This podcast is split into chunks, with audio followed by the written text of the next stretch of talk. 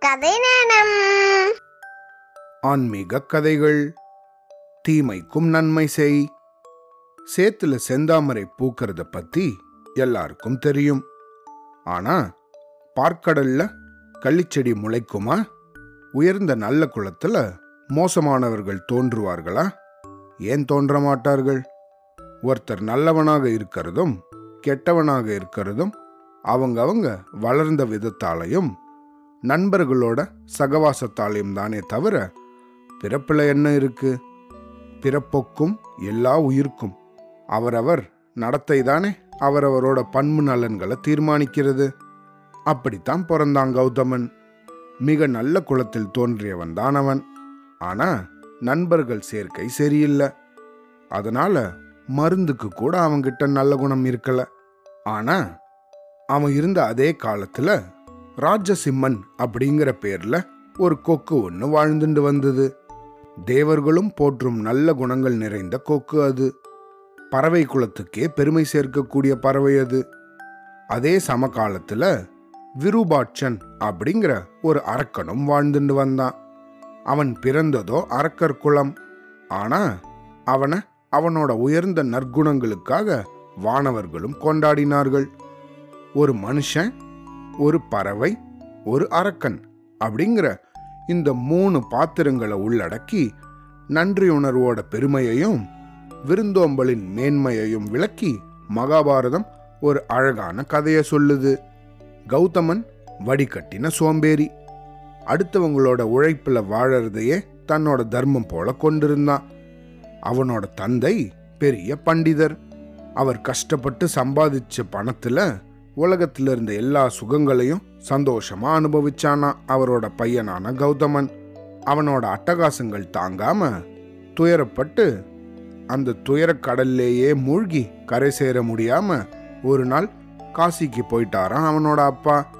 தந்தையோட உழைப்பிலேயே இத்தனை வருஷமா சொகுசா வாழ்ந்துட்டு வந்த கௌதமனுக்கு இப்போ சாப்பாட்டுக்கு என்ன செய்யறதுன்னே தெரியலையா? வேட்டையாடி புழக்க ஆரம்பிச்சானா? உயர்ந்த குலத்தில் பிறந்த அவன் உயிர்கொலை பாவம் அப்படிங்கிறதையும் பொருட்படுத்தலையா? உயிர்களை கொல்றது அவனுக்கு ஒரு விளையாட்டு போல இருந்துதான். வெளியூர்ல இருந்த அவனோட அப்பாவோட நண்பர் ஒரு நாள் அந்த ஊருக்கு வந்தாராம். கௌதமனோட செயல்களை பார்த்தாராம். அவர் அடைந்த துயரத்துக்கு அளவே இல்லையாம். எப்பேற்பட்ட தந்தையோட மகனப்பா நீ? உயிர்கொலை செய்யலாமா? ஏதாவது வியாபாரம் செஞ்சு பொழைக்கப்பார் அப்படின்னு கௌதமனுக்கு அவர் அன்போட அறிவுரை சொல்லிட்டு போனாராம். பூர்வ ஜென்ம நல்வினை காரணமோ என்னமோ கௌதமனோட மனசு அந்த அறிவுரையை பத்தி சிந்திச்சுதான். சரி உயிர்கொலைய விட்டுடுவோம் அப்படின்னு முடிவெடுத்தானா. வியாபாரம் பழகணும் அப்படின்னா முதல்ல ஏதாவது வியாபாரிகளோட கூட்டத்தோட இணைஞ்சு தொழில் கத்துக்கணுமே அப்படின்னு நினைச்சானா. அந்த ஊருக்கு தற்செயலாக வியாபாரிகள் குழு ஒன்று வந்துச்சான் அவங்க காட்டு வழியா வேற எங்கேயோ போயின்னு இருந்தாங்களாம் அவன் அவங்க கிட்ட அனுமதி வாங்கி அவங்களோடைய நடக்க ஆரம்பிச்சானா. என்ன துரதிருஷ்டம்? கானகத்துல மதம் பிடிச்ச யானை கூட்டம் அவங்கள துரத்தி தாக்கிச்சான். உயிர் பொழைச்சா போதும் அப்படின்னு எல்லாரும் ஓட ஆரம்பிச்சாங்களாம் கௌதமன் ஒரு மரத்து மேல ஏறி நடுநடுங்கினவாறே ராத்திரி முழுக்க கழிச்சானா. பொழுது விடிஞ்சதும் கண் முழிச்சு பார்த்தானா? யானை கூட்டம் எங்கேயோ போயிருந்துதான். அந்த வணிகர்கள் பலரும் காட்டு யானை தாக்கினதால உயிர் விட்டிருந்தாங்களாம் கௌதமனுக்கு உயிர்னா என்ன? வாழ்க்கை என்பது என்ன? அப்படிங்கிற போன்ற பல கேள்விகள் மனசுல எழுந்திருந்துதான் அவன் பொறுமையா நடந்து பக்கத்துல ரொம்ப அபாயம் இல்லாத நந்தவனம் போல ஒரு காட்டுக்கு வந்து சேர்ந்தானா? அங்க இருந்த மரங்கள்ல பழுத்திருந்த பழங்களை பறிச்சு சாப்பிட்டானா எங்கேயாவது இலைப்பாறணும் அப்படின்னு தேடினம் போது பிரம்மாண்டமான ஒரு ஆலமரம் அவன் கண்ணில் பட்டுதான். பறவைகளுக்கு எல்லாம் அடைக்கலம் தரும் அந்த ஆலமரத்தோட நிழல் தனக்கும் அடைக்கலம் தரட்டும் அப்படின்னு நினைச்ச மாதிரி அந்த நிழல்ல அப்படியே காலோய்ந்து படுக்க மெல்ல கண்ணயர்ந்தானா. கொஞ்ச நேரம் கழிச்சு கண் முழிச்சு பார்த்தம்போது ஒரு பெரிய கொக்கு அவன் பக்கத்துல அமைதியா உக்காந்துருந்துதான். அது தன்னோட மாபெரும் சிறகுகளால அவனுக்கு காத்து வரும்படி விசிறின் இருந்துதான் பறவையோட செயலை பார்த்து ஆச்சரியம் அடைஞ்ச கௌதமன் யார் நீ? அப்படின்னு அந்த கொக்கு கிட்ட விசாரிச்சானா. அவனை ஆசையோட பார்த்த அந்த கொக்கு ஐயா என் பேர் ராஜசிம்மா. இது நான் வசிக்கும் ஆலமரம். இந்த மரம் தான் என்னோட வீடு. இதுல நான் கூடு கட்டி பல வருஷமா இங்க வாழ்ந்துட்டு இருக்கேன் இந்த மர நிழலை நீங்க இலைப்பாடுறதுக்கு தேர்ந்தெடுத்தது என்னோட பாக்கியம். இப்போ நீங்க என் வீட்டுக்கு வந்து விருந்தாளி ஆகிறீர்கள். விருந்தினரை மனம் கோணாமல் உபசரிக்க வேண்டியது தர்மம் அல்லவா? காத்தில்லாம உங்க நெத்தி முத்து முத்தா வேர்த்திருக்கிறத மேலேந்து பார்த்தேன். அதுதான் கீழே இறங்கி வந்து சிறகுகளை கொண்டு உங்களுக்கு விசிறின்னு இருக்கேன் உங்களோட பேர் என்னவோ? நீங்க எதன் பொருட்டாக இங்க வந்திருக்கீங்க? அப்படின்னு அன்போட கேட்டுதான் அந்த பறவை. ஒரு கொக்கு இவ்வளவு பண்போடையும் மதுரமோடையும் பேசுறது கௌதமனை ஆச்சரியத்திலும் மகிழ்ச்சியிலும் ஆழ்த்தியதான். பறவை குலத்தை சேர்ந்த ராஜசிம்மா என் பெயர் கௌதமன். நான் வறுமையில வாடுறேன். பணம் இல்லாம கஷ்டம் என்ன ரொம்ப வதைக்குது. எப்படியாவது கொஞ்சம் பணம் கிடைக்காதா? அப்படின்னு தான் எல்லா இடத்துலையும் அலைஞ்சுட்டு இருக்கேன் நான் இந்த காட்டுக்கு வந்ததும் பணத்தை தேடித்தான் அப்படின்னு பரிதாபமா பதில் சொன்னானா. கொக்கு கொஞ்ச நேரம் ஏதோ யோசிக்க ஆரம்பிச்சுதான் அப்புறம் எதையோ கண்டுபிடிச்சது போல அப்படியே முகமலர்ச்சியோட சிரிச்சுதான் அப்புறம் கௌதமன் கிட்ட கௌதமரே நீங்க என்னோட விருந்தாளி மட்டும் கிடையாது. இப்போ என்னோட நண்பராகவும் ஆகிட்டீங்க. உங்களுக்கு எல்லா வகையிலையும் உதவ வேண்டியது என்னோட கடமை. உங்களோட வறுமையை என்னால் போக்க முடியும். என்னோட மிக நெருங்கிய நண்பர் ஒருத்தர் இருக்கார். விருபாட்சன் அப்படிங்கிறது அவரோட பேர். அரக்கர் குலத்தை சேர்ந்தவர் அவர். நற்பண்புகளோட மொத்த வடிவம் அவர். நாளைக்கு காலையில புறப்பட்டு அவர்கிட்ட போங்க.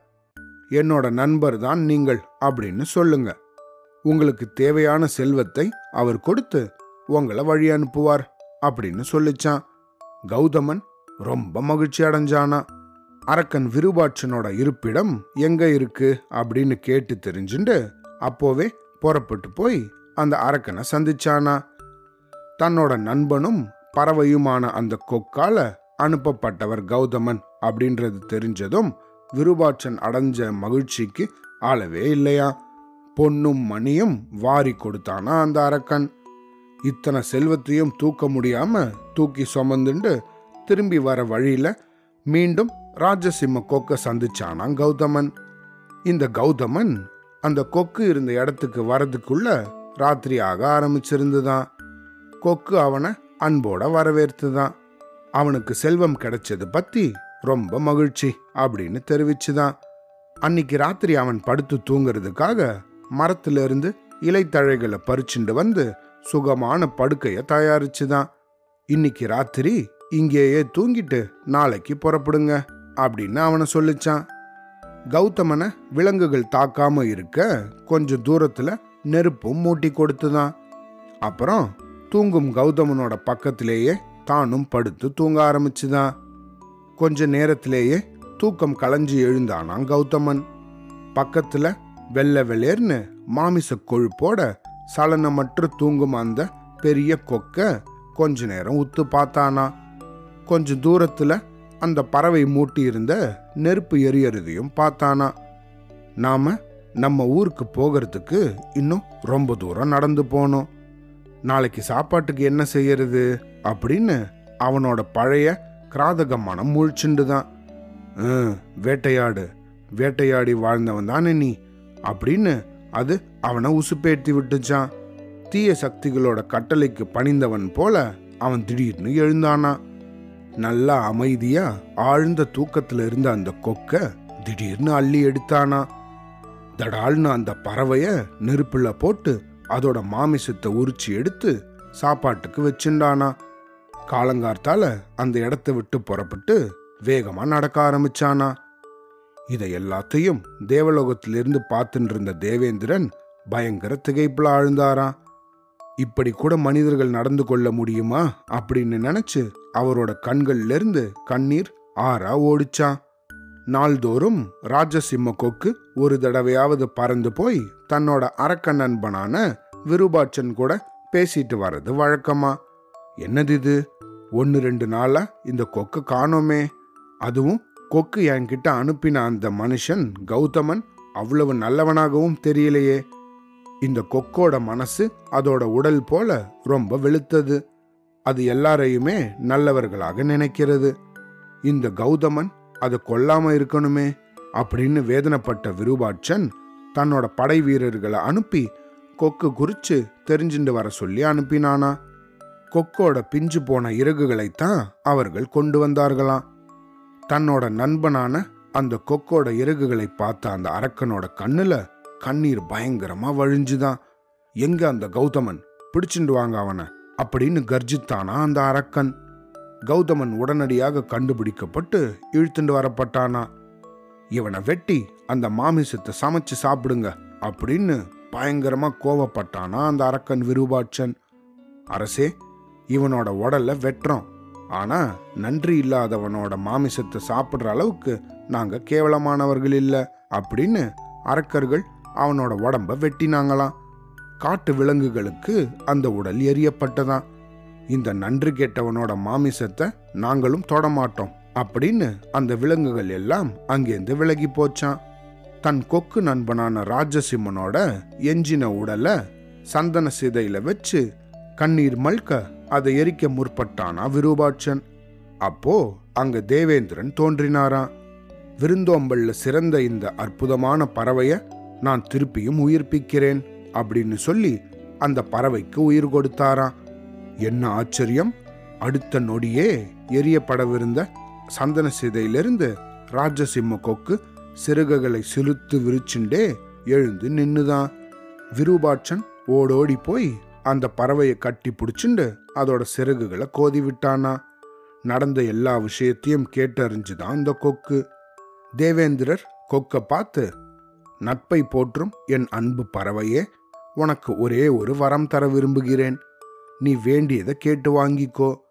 உனக்கு செல்வம் வேண்டுமா நீண்ட ஆயுளா? இன்னும் அழகிய உடலா இனிமையான குரலா? சொல் உனக்கு வேண்டிய ஏதாவது ஒரே ஒரு வரத்தை மட்டும் கேள். அப்படின்னு அன்போட சொன்னாராம். தேவேந்திரனை கம்பீரமாக பார்த்த ராஜசிம்ம கொக்கு தேவேந்திரரே என்னுடைய விருந்தாளியும் நண்பனுமான கௌதமன் திருப்பியும் உயிர் பிழைக்குமாறு நீங்க வரம் தரணும். நான் மறுபடியும் பொழைச்சது மாதிரி என்னை கொன்ற என்னுடைய விருந்தினனும் பிழைக்கணும் அப்படிங்கிறது தான் நான் கேட்கும் ஒரே ஒரு வரம் அப்படின்னு சொல்லிச்சான். தேவேந்திரன் கொக்கோட அற்புதமான பண்பை பார்த்து ஆச்சரியத்திலும் ஆச்சரியம் அடைஞ்சாராம் வானுலகத்திலிருந்து எல்லா தேவர்களும் கொக்கின் மேல் பூமாரி பொழிதார்களாம். பூமாரின்னா பூமழை. திருப்பியும் உயிர் பெற்று எழுந்த கௌதமன் அந்த கொக்கு கிட்ட மன்னிப்பு வேண்டி கண்ணீர் உகுத்த போது அந்த கொக்கு அதோட சிறகுகளால அவனோட கண்ணீரை தொடச்சு விட்டுதான். அவனை கட்டி பிடிச்சிண்டுதான். விருபாட்சனோட கண்கள்ல இருந்தும் கண்ணீர் பயங்கரமா கொட்டுச்சான் ஒரு மனிதரோட குணம் அப்படிங்கிறது பல நேரங்களில் அவரோட குலத்தை பொறுத்து அமைவதில்லை. குலம் எதுவானால் என்ன? குணத்தால் உயர்ந்தவர்களே உண்மையில் உயர்ந்தவர்கள். அப்படிங்கிற உண்மையை மனுஷ குலம் இந்த நிகழ்ச்சி மூலம் புரிஞ்சுண்டுது. மனசாந்தி தரும் இந்த கதை மகாபாரதத்தில் சாந்தி பருவத்தில் அமையிறது. அவ்வளோதான்